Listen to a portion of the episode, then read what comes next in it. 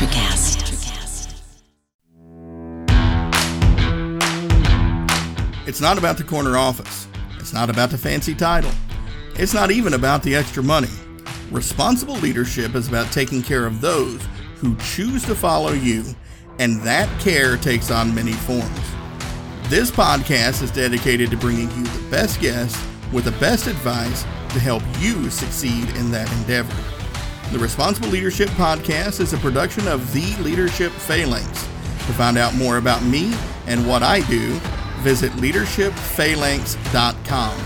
That's leadership, P H A L A N X.com.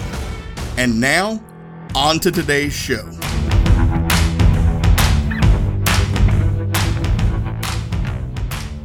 All right, listeners, joining us today is Jonah Larkin.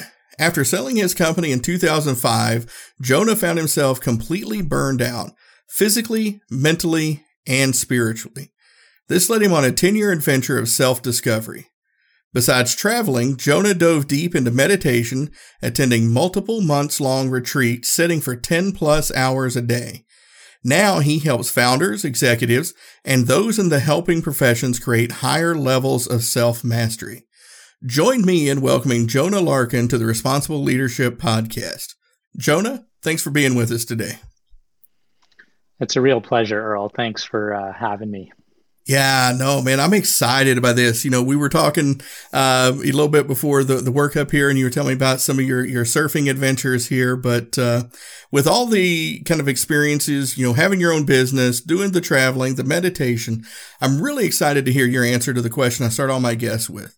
When you hear the words responsible leadership, what does that mean to you?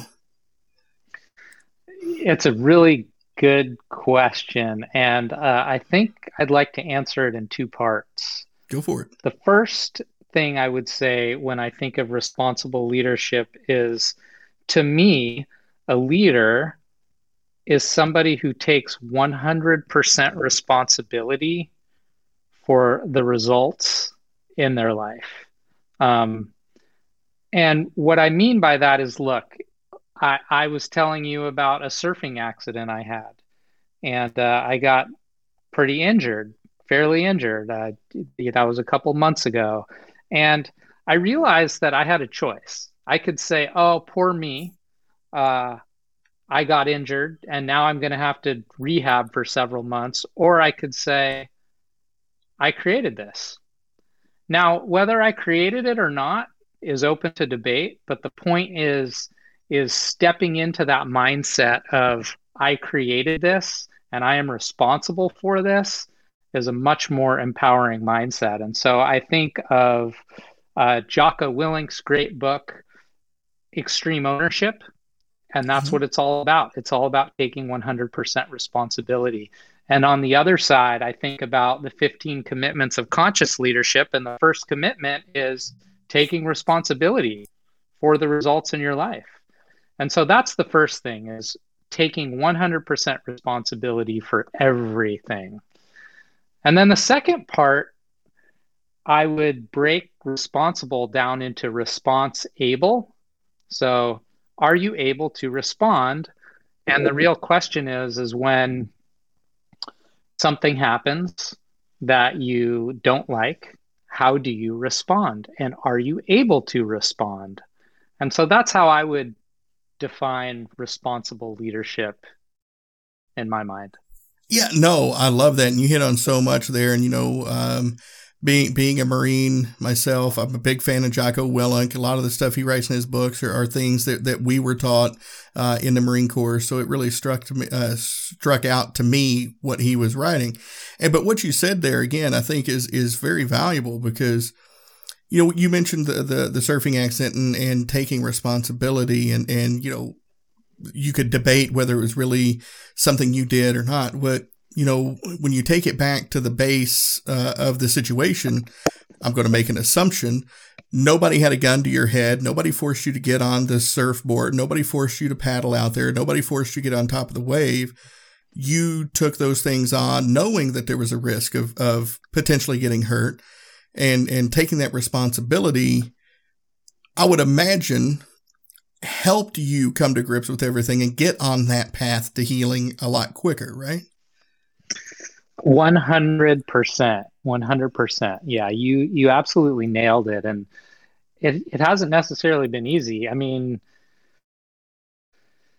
so many people uh, step into a victim mindset and it happens to me occasionally like i'm not immune to that but luckily you know that the wisdom of age has provided me with enough experience that i know it's no longer useful being a victim is not a useful way of approaching the world because it takes away any agency that i have so for me to just say you know what it doesn't matter whether it's true or not.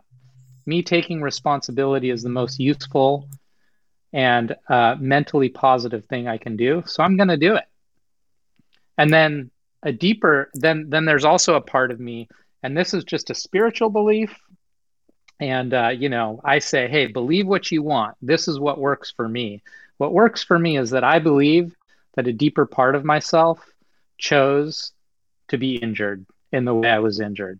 Now, that's just me. It helps me deal with it, digest it, and turn difficult situations into initiations. And initiations is something that we can touch on in a little bit when we talk about masculine archetypes. But I believe that initiation is a is a key part of uh, becoming a man. Yeah, well, and and what I love about what you just said there is it reminds me going back to the very first interview I did on on this podcast uh, was uh, a friend of mine named Dov Baron. Um, I'm not sure if you've ever heard of any of Dov's work, but uh, I have he, not. I, I think uh, I think you two would hit it off because he's got a very spiritual mindset, but he he went through something uh, you know quite a bit more dramatic, but similar uh, injury wise. He uh, was free climbing. Um, I want to say it was outside of Vancouver. I can't remember the name mm-hmm. of the mountain, uh, but he lost his he lost his grip and he fell. I want to say it was like 180 feet. And as he Ooh. said it, as he puts it, he Humpty Dumptied himself on a rock. And uh, luckily, they Ooh. were able to put everything back together. But it was that it was that accident and him essentially being forced into six to eight months of bed rest and rehab and going back to his spirituality roots that kind of got him on the path to where he is now. And, and, uh, I'm not going to list off all of his credentials, but he's very successful at what he does now. And, and so I, I guess my point coming back here is I think you're right. You know, maybe you chose to be injured that way, but you know, maybe the universe chose to injure you for some reason of enlightenment, right? That's right. That's right. And uh, I mean, usually I'd be waking up every single morning early, heading out to the waves, surfing, and all that stuff. And I can't do that right now. And so one of the things I've been doing is writing, and I've been writing a lot. And, you know, apparently I started writing a book unbeknownst to me, but uh, that's what's coming out of it. So you never know what happens or why it happens. But uh, for me, at least, if I can keep my eyes wide open and show up in that way, then I believe that that is what the universe wants for me. So that's, again, my spiritual beliefs. Feel free to have your own. Yeah. No, again, and, and you mentioned Jocko uh, earlier, and, and uh, you know, like I said, big fan. And, and the first time my wife listened to him and heard him say "good," uh, mm-hmm. she's like, "Is that where you got that from?" Because that's what I always say when something happens. It's like good. You know, the, the car broke yeah. down good. That means we get to get a new car. We get to get this one fixed or, you know, good. It broke down here instead of broke down when I was doing 70 down the highway, you know, because those things have happened. Uh, you yeah. can't go back and, and unbrake the car. It's already broken. What are you doing now? Right. That's right. Yeah. One of my, uh, one of my mentors says, you know, the great thing about the past is it's the past. yeah. Yeah, no, I love that. Um, so let's go ahead, actually, because I'm very interested to to have this conversation. I know there's a lot that we can get into here with with the experiences, and uh, you know, 40, 45 minutes sounds like a lot of time until you start talking, and then we're going to be here two minutes later looking back and like, oh crap, it has been 45 minutes. But the, these masculine archetypes now. uh, for for listeners here, and I'm going to have a link to to Jonah's YouTube channel, but he does a masterful job in breaking down these these archetypes um, on his channel. But let's dive into those here. So let's let's talk about what are the masculine archetypes that that are kind of prevalent. Yeah, I mean, great question. So the masculine archetypes uh, come from uh, Jungian psychology and uh, Carl Jung, one of the fathers of modern psych- psychology, uh, broke down the archetypes into the masculine, the, the anima, and the feminine, the animus. And um, later, uh, psychologist uh, uh, Robert Moore broke those uh, masculine archetypes down into four smaller sub archetypes. And those archetypes are the king, the warrior, the magician, and the lover. And the reason why archetypes are so useful is because they represent different parts of ourselves. And when we start to create more self awareness around what's happening in our life, we can look at the things that are going well and we can think, look at the things that are going not so well, and we can map those things back to the archetypes. So, for instance, let's say that uh, you are really a great business person. Let's say you know how to get things done. Let's say you know how to be accountable. Let's say that you deliver for your clients on time. That would be the warrior archetype. The warrior is somebody who gets things done, doesn't take any crap from anybody, is clear on what their uh, boundaries are, makes things happen, but doesn't seek to push others down. You know, they seek to bring others up with them. This this is really the essence of the of the, of the warrior archetype. Now, let's say you were really good at business. Let's say you really did things well, but you just treated your employees like garbage. Let's say that you um, you know, didn't pay them well. Let's say you belittled them.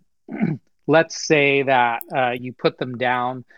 That would be an immature warrior archetype because a true, fully expressed masculine warrior archetype, yes, they're powerful. Yes, they know that they have the ability to use violence if they need to, but ultimately they're about lifting other people up not stepping on people. Does that make sense? No, you're you're preaching to the choir. I, I love the way you you just broke that down, and, and immaturity is the, the the same exact word I use there. But but keep going. You're you're singing to the yeah. choir. So you can look at any of these different archetypes. So the magician archetype is the archetype of self awareness, of knowing who you are and uh, knowing what your role is in the world. Um, and so there is a developmental process for each one of these archetypes from uh, the psychology of being a boy into the fully expressed man. And so we just went through the psychology of the warrior. Uh, the psychology of the magician, like I said, is about self awareness. It's about the ability to look inside. It's about the ability to to heal oneself and heal others.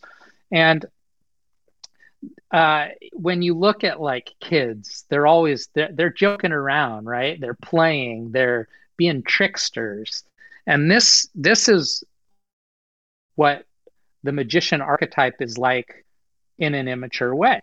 And then that child becomes precocious and then slowly grows and through experience starts to understand what their purpose is and what their role is in life. Now, we see plenty of people as adults who manipulate others for their own gain. And so that would be one of the unconscious uh, boy psychology representations or immature psychology representations of the magician. The, the, the other side of that polarity would be uh, somebody who who denies and doesn't take responsibility, right, oh, uh, don't blame me. I had nothing to do with that. Versus the magician in his fullness is the one who takes, who steps up, takes full responsibility, and says, you know what? I know myself. I know that I could have done things differently. And as a result, I'm going to go back and I'm going to try to make things right. Versus the manipulator who, like, you know, basically figures out how to manipulate people and the person who's like the quote innocent one. And so that's how the magician works. The the lover is is uh, you know the the the fully expressed masculine lover is somebody who just has a lust for life who loves all things who you know steps out into nature and loves to be with other people and have a great time and laugh and cry and just fully the man who is not un, who's who's not disconnected from his emotions but it is fully alive. You know we all have friends like this.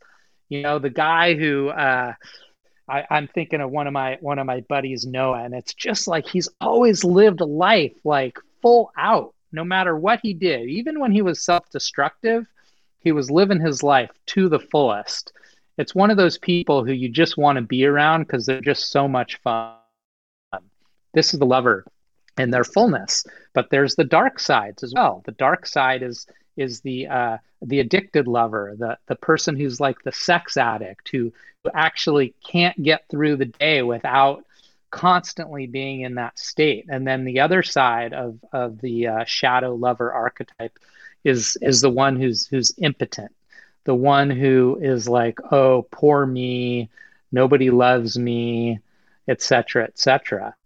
And so we have the warrior, the magician, and the lover. And all of those archetypes, as they mature, go into the uh, king archetype, the sovereign. And the king, in his fullness, has full command over his kingdom. So, what's your kingdom? Your house, your work, uh, your family. And the fully expressed king is wise. He's lived through ups and downs and he's seen things come before. And his job is to really lift other people up. His job is to make sure that all the other people in his kingdom have what they need in order to survive and not just survive but thrive. And so the shadow part you know there's a there's a negative and positive polarity to each of these shadows the shadow part of of the king or the immature part is the tyrant. You know, the king who's so insecure. If anybody says anything against him or anything that he doesn't like, he steps on them, he belittles them, he throws them out of the kingdom. This is the tyrant. And then on the other side, the negative polarity is the weakling king. You know, the king who who actually uh, you know, may use force to try to get people to do something, but ultimately on the inside is just a boy, a scared little boy. And he's using all his authority to try to make people do things. And this is not the mature uh, aspect. And so the king is really the conglomeration and fully expressed aspect of all of these archetypes. And so if you're looking to see, like, hey, what am I doing well? What am I not doing well? Well, just take one area of your life and that you're not doing well. And I guarantee you'll be able to find it in one of the archetypes that you need to grow up in. And all of us at different times need to grow up into different archetypes, no matter what age we are. Yeah, no, I love that breakdown. I, I really do. Um, because uh, you, you, said it much better than I've ever been able to. Um, because you know that's my thing when i hear about like toxic masculinity and all that it's like masculinity in of itself is not the issue it's it's i like the words immature shadow i usually use the word corrupted because you know true masculinity like you said those fully realized uh, archetypes you know they're not going to want to see uh, women mistreated they're not going to want to see lgbtq people mistreated they're they're not going to want to see people belittled and made fun of they're, they're going to be against all of those things that are associated with quote toxic masculinity, right? A hundred percent. And I'm really glad you brought that up, Earl, because that's one of my pet peeves is the word toxic masculinity. Um, because I actually don't believe in toxic masculinity. Um, I believe that, like you said, masculinity is not toxic, but there are aspects of masculinity that can be toxic.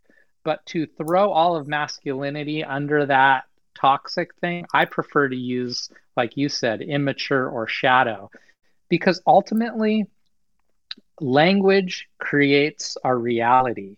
And so if we throw around words like toxic masculinity, we're essentially throwing masculinity under the bus.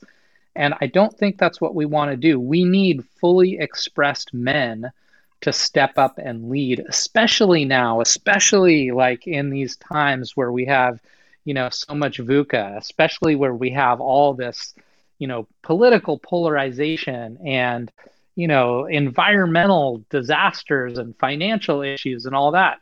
We need the mature masculine men to step up. And so, yeah, I, I, I appreciate you bringing that up.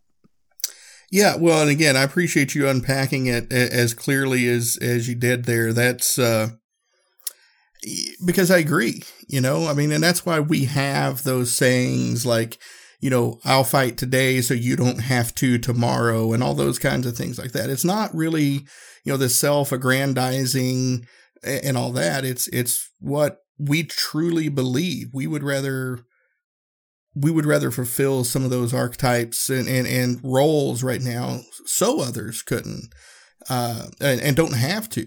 You know, I mean, I was lucky enough to serve in peacetime. Uh, but you know, I have friends who spent multiple deployments over in, in the Middle East in, in various uh, venues, and yeah, nobody nobody should have to see those types of things, and uh, and and not even just on a battlefield, but in a workplace. You know, I do uh, a decent amount of work with. Um, diversity and inclusion and hearing some stories about what women are put through by these immature or shadow archetypes. I mean, it's, it's appalling. And yeah, uh, yeah. no, I, I love it. And, and that's, for me, listeners, if you take nothing else away from from this podcast, that last bit right there about fully understanding what masculinity really means, not what we've turned it into. If you take that away, I'm going to consider this discussion a success already. uh, yeah. Yeah. I mean, a lot of it has to do with, uh, I believe, the uh, death of ritual in our culture. Mm-hmm. Um, you know, if you look at modern culture, we don't really have any real coming of age rituals. We kind of have these uh, uh pseudo coming of age rituals. Um, you know, uh, the the football team or uh, you know joining the military. That's a great example. You know you joined the military and you had to learn how to be a man in the military but it it's a bit informal right? It's like it's like yeah you had your trial by fire by going into the military but not everyone respected you for doing that. There are probably people who thought you were a dumbass for doing that. You know why the hell would that's stupid. Why would he do that right? So oh, it's like it, it, it, it you know it, we have these rituals that are not true rituals where people are like oh now he is a man. Um, you know i went to a friend's uh, bar mitzvah. I'm i'm jewish and so i went to a friend's bar mitzvah and it was like it's supposed to be when a boy becomes a man and it was just kind of like a bunch of things where the kid got a bunch of presents and money, and that was kind of it. There was nothing about stepping into mature masculinity, and his mother certainly didn't treat him, him different after his bar mitzvah. She still treated him like a 13 year old kid. Whereas traditionally, if you look at hunter gatherer societies, that's real serious stuff when you have the coming of age ritual. And the boy at the end of that is no longer the man. The boy is expected to step into a role of protector, of provider, of magician, you know, of shaman, whatever whatever his, his role is, he's expected to step into that and live up to it. And you know what? Nobody treats him like a boy after that. They treat him like a man.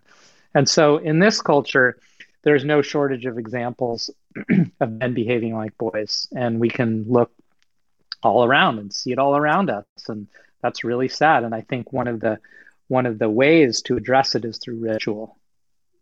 Yeah, no, I mean you bring up a good point. I mean, because when you look back at like Viking cultures, and I mean basically every culture up until I don't know, maybe I don't know, two, three hundred years ago. Maybe I'm being generous.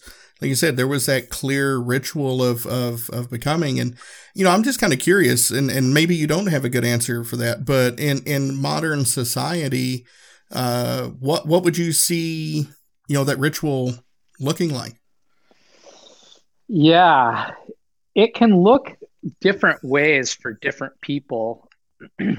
uh, what the way it's looked for me was that when I was when I was younger, I didn't have that ritual. Yeah, I played sports, so to a certain extent, I had was able to to get it that way. But honestly, it wasn't until I started uh, doing men's work that I uh, felt like I actually had the initiation and of of becoming a man. And what I mean by initiation is not to say that I didn't uh, exhibit the uh, full expression of masculinity prior to that.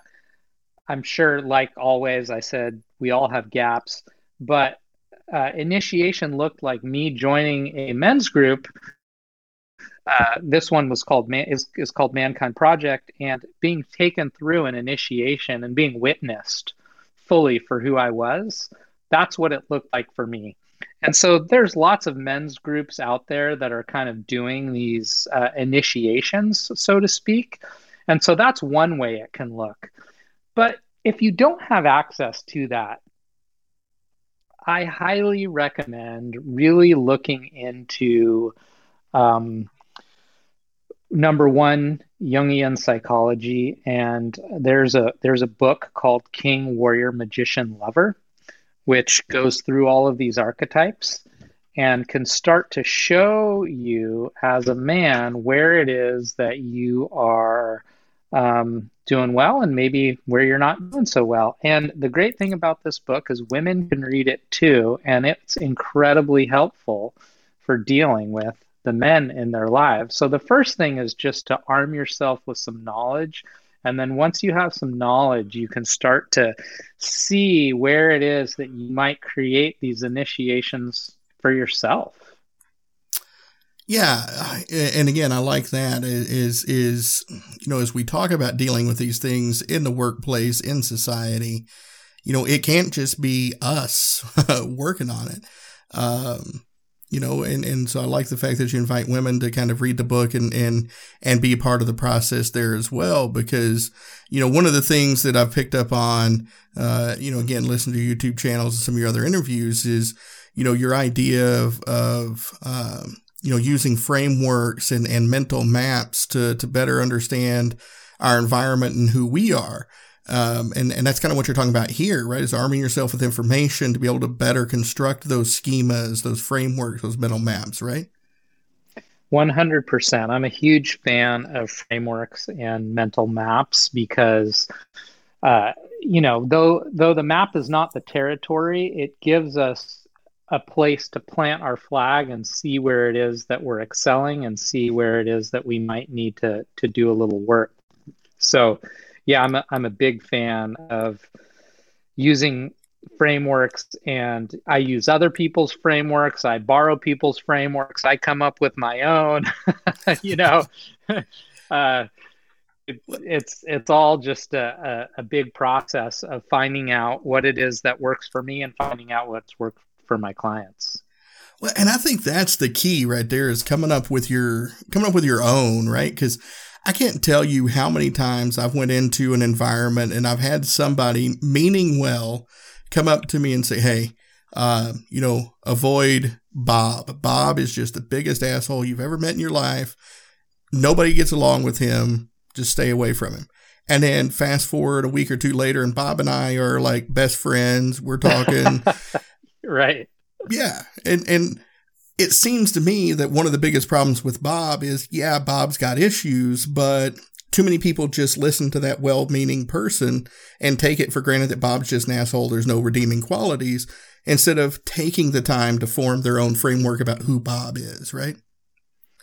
Yeah, 100%. And I think what you're talking about is challenging your own assumptions and challenging the assumptions of others. I mean, that's if you really look at leadership, and I love the fact that we're talking about frameworks because uh, uh, Ray, Ray Dalio, who he's a very famous hedge fund uh, manager, Bridgewater, wrote a book called Principles, and it's really it's it's it's all about the principles that he's developed.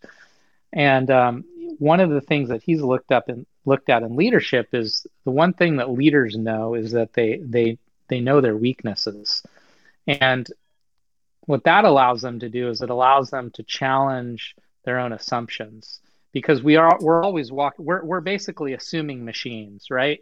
I i assume oh uh, you're in the military. You're in the military. You must have a certain political bent that i just assume you have. Now i have no idea if that's true. And even if you do have even if you do line up on one side of the aisle you know i don't know what your beliefs are. So i can approach you with some idea of who you are or I can say I have no idea with who who, who Earl is or what his values are, but I'm going to step in and have a conversation with him and get a feel for what those values are, right? So it's like one of the questions that Dalio asks that I absolutely love is not how do I know if I'm right? It's how do I know that I'm not wrong? Mm. And so whether it's like COVID or you know, your retirement account, how do you know you're not wrong? Not how do I know I'm right?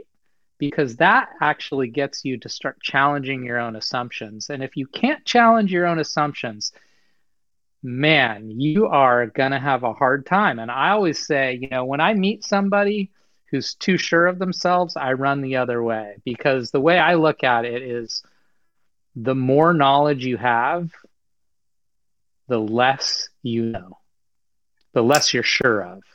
So the more knowledge you have, the less things you're absolutely sure of. And that is something that I'm absolutely sure of, Earl.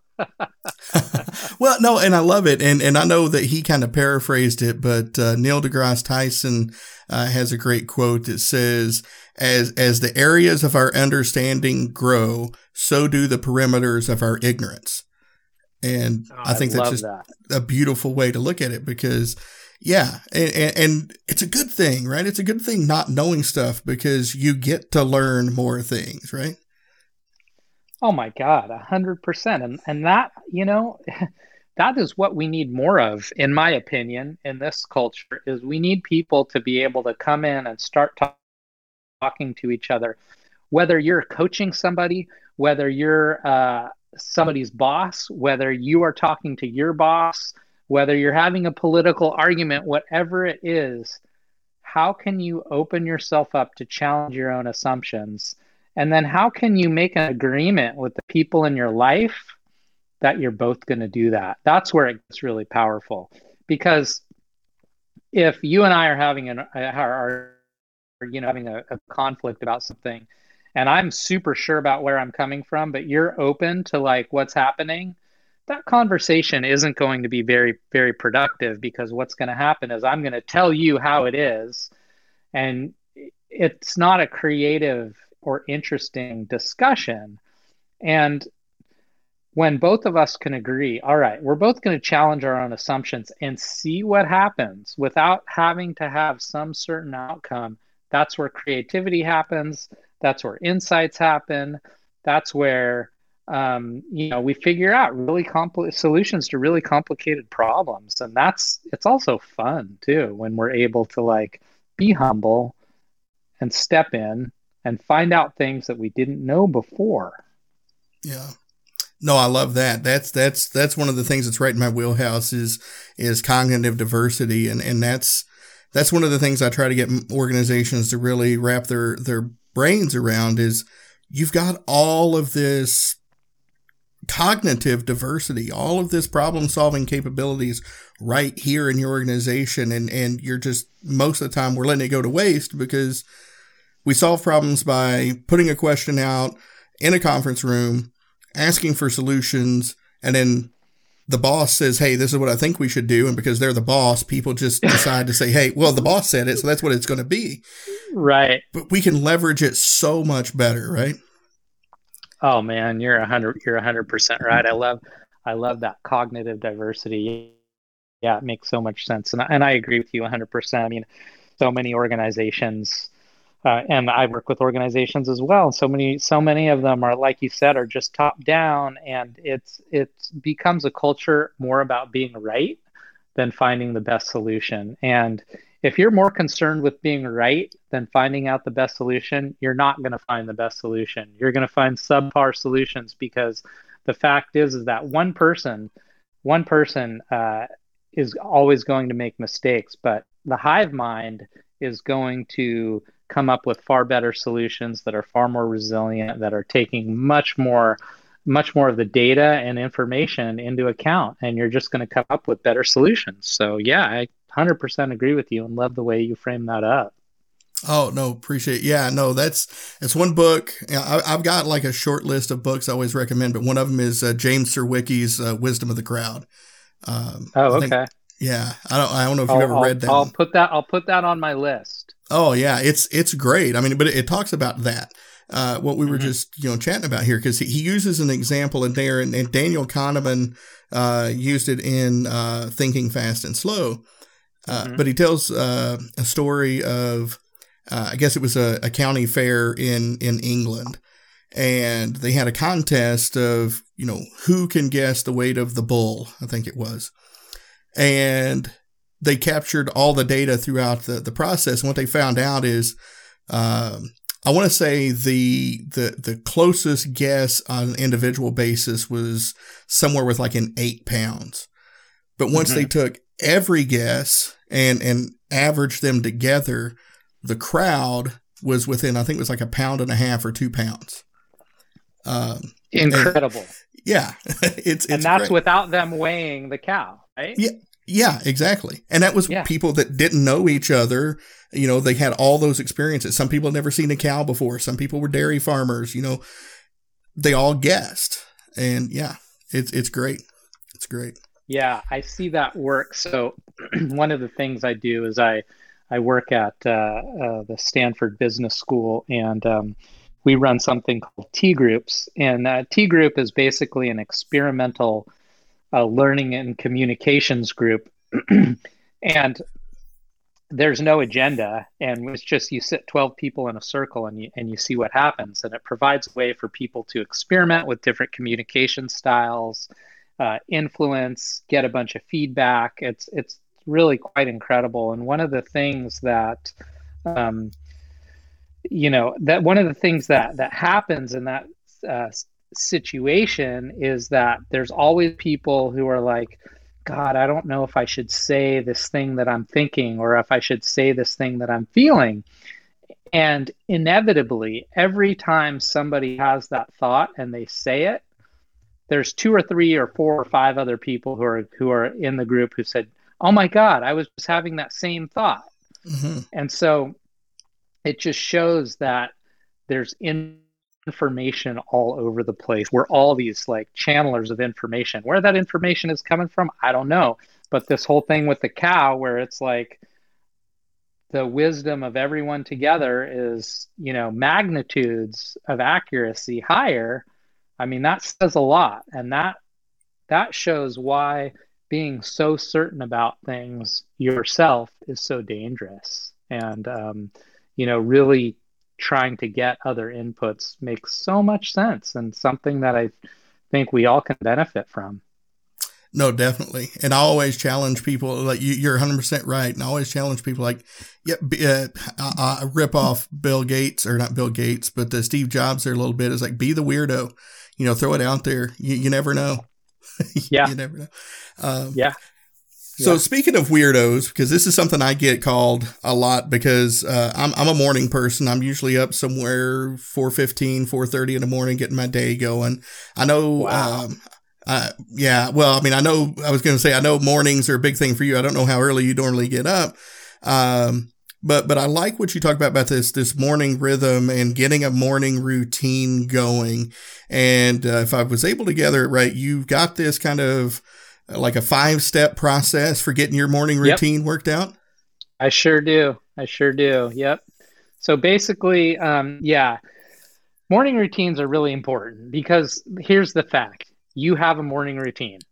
Like whether you're conscious about it or not conscious about it, you have one yep. And so, would you rather have a morning routine where you like roll out of bed and start scrolling through social media first thing and you're already kind of like drained before your day has really started? Or do you want to roll out of bed and like start doing things that are going to make you perform better and and feel better throughout the day? So yeah, I have a uh, I have a five step process that I teach all my clients. Um, you know, the first is to uh, just actually decide what it is that you're going to do, and uh, and chunk it down. so, say you want to um, say you want to meditate. Say you want to get up in the morning and you want to meditate for 30 minutes. I'm going to meditate for 30 minutes every day. So you decide what you're going to do, but then you chunk it down to something you can do in less than a minute. So instead of meditating for 30 minutes, you make a commitment, a non negotiable commitment to meditating for three breaths. I'm going to sit on my meditation cushion or sit, in, sit on the chair and take three deep breaths. And that is my commitment. Now, if you meditate for 10 minutes or 20 minutes or 30 minutes, that's great. But your non negotiable is to do something you can do in less than a minute. So let's say you want to uh, work out in the morning.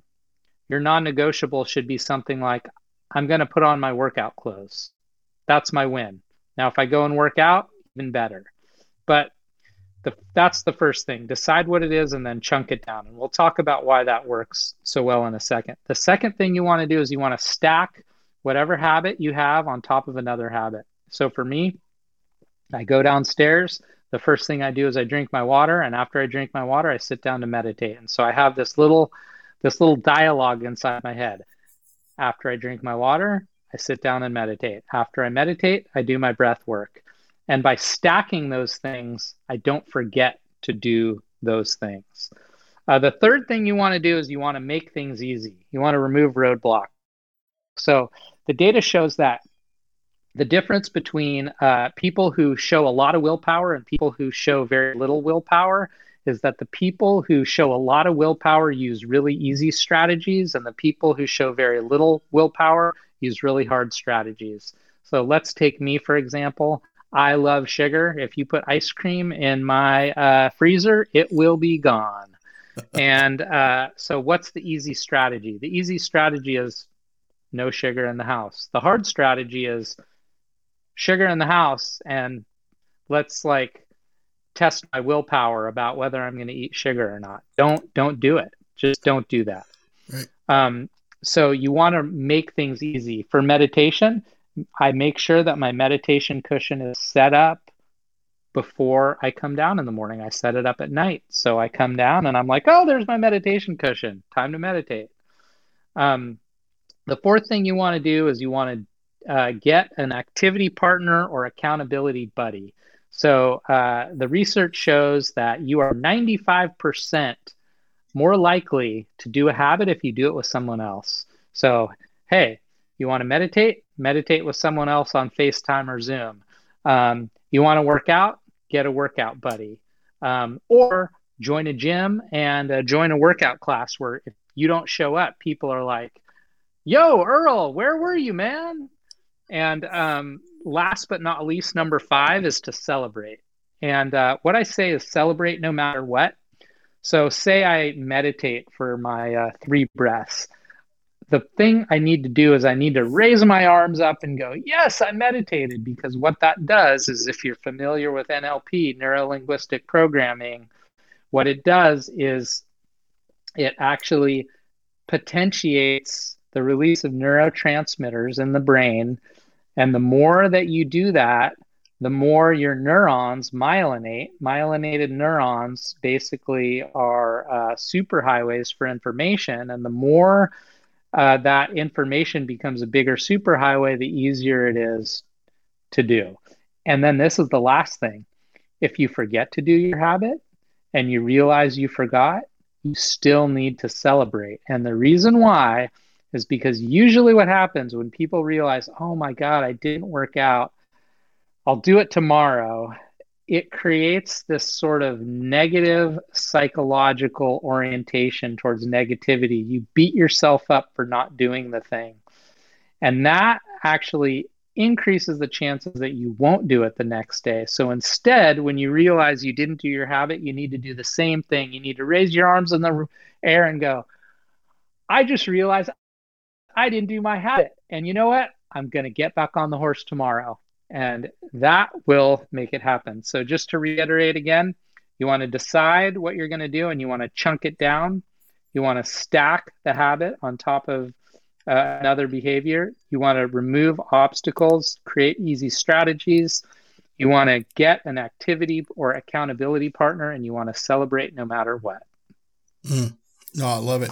It all makes so much sense. I mean, we could di- do a lot of deep diving into to just that, but you know, you by by celebrating you get more of like dopamine and oxytocin and all that versus uh, dreading. You're you're releasing cortisol and building up stress and all that good stuff, right?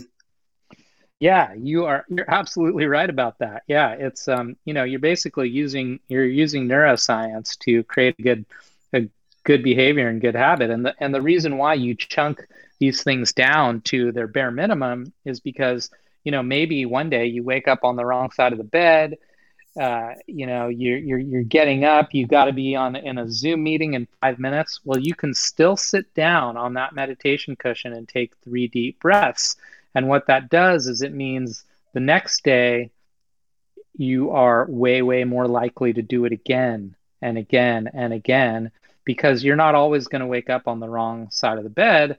And the thing about habits is consistency. And consistency builds habits, and habits create results. I love it. I love it. Jonah, just like I said at the beginning, we're going to think it's two minutes later. And Next thing you know, we're going to be 45 minutes into this conversation. And, and that's where we're at. Like, I feel like we got another couple hours of discussion here, but, uh, uh, unfortunately we're coming, uh, to the end of our, our allotted time. Um, but I'm just curious before we do wrap things up, we covered a lot of ground. Uh, is there anything that you really want to leave listeners with that we didn't get a chance to cover? Hmm. That's a good question question. Um, I think we covered most of it. I think that I would just uh, again prompt uh, listeners to really ask themselves um, a powerful question that I that I like to leave everyone with, and that is to ask yourself the question: What is the most powerful question I could ask myself? and you can you can do this for a business issue you can do this for a personal issue you can just do it in general and what i found is that when i ask that question and when my clients ask that question what comes up are better questions you know tony robbins i'm not a huge fan of tony but uh, he does say that the quality of your life depends upon the quality of the questions that you ask and so that is always a question that I love to leave people with is what's the most powerful question you could ask yourself right now? I love it. I love it. That is good stuff. Good stuff. Well, Jonah, so if people want to find out more about you, what you do, these these um, routines, um, what what is a good place for them to go look? Yeah, my website is the best place, and I've set up a uh, landing page actually where you can download uh, some of my worksheets and some of these frameworks at jonahlarkin.com slash responsible leadership.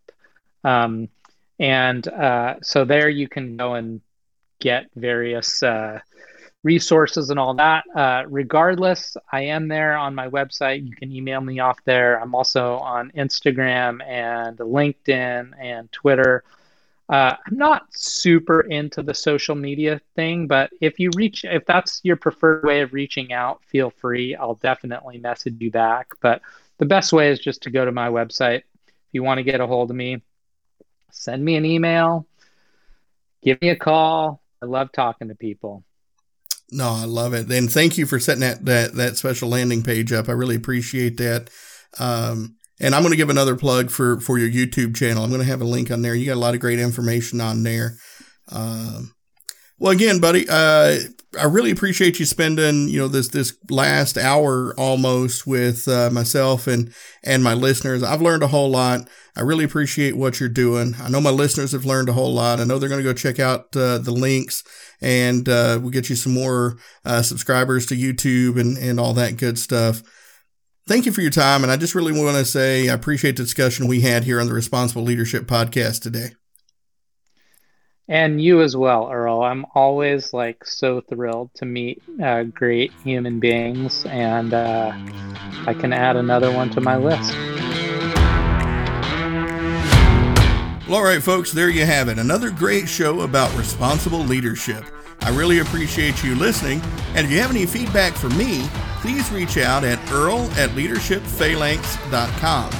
That's E A R L at leadershipphalanx.com. Thank you for rating, reviewing, subscribing, and sharing the show so these messages can spread further and make a bigger impact. With that, I look forward to speaking with you again in the next episode.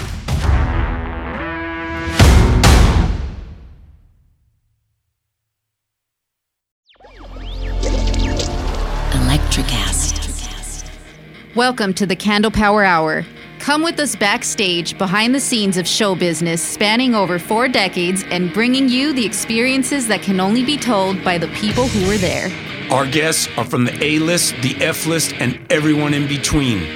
Get set for some of the most insane, hilarious, and inspiring stories you will ever hear. I'm Mercury. And I'm Diego, your host for the, the Candle, Candle, Power, Power Hour. Hour.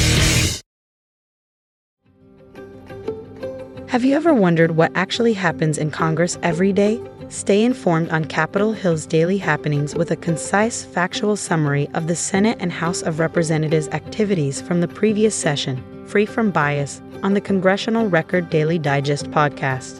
Subscribe on your favorite podcast platform and discover the process from the heart of U.S. politics. The Congressional Record Daily Digest, an Electricast production. Electricast. Electricast.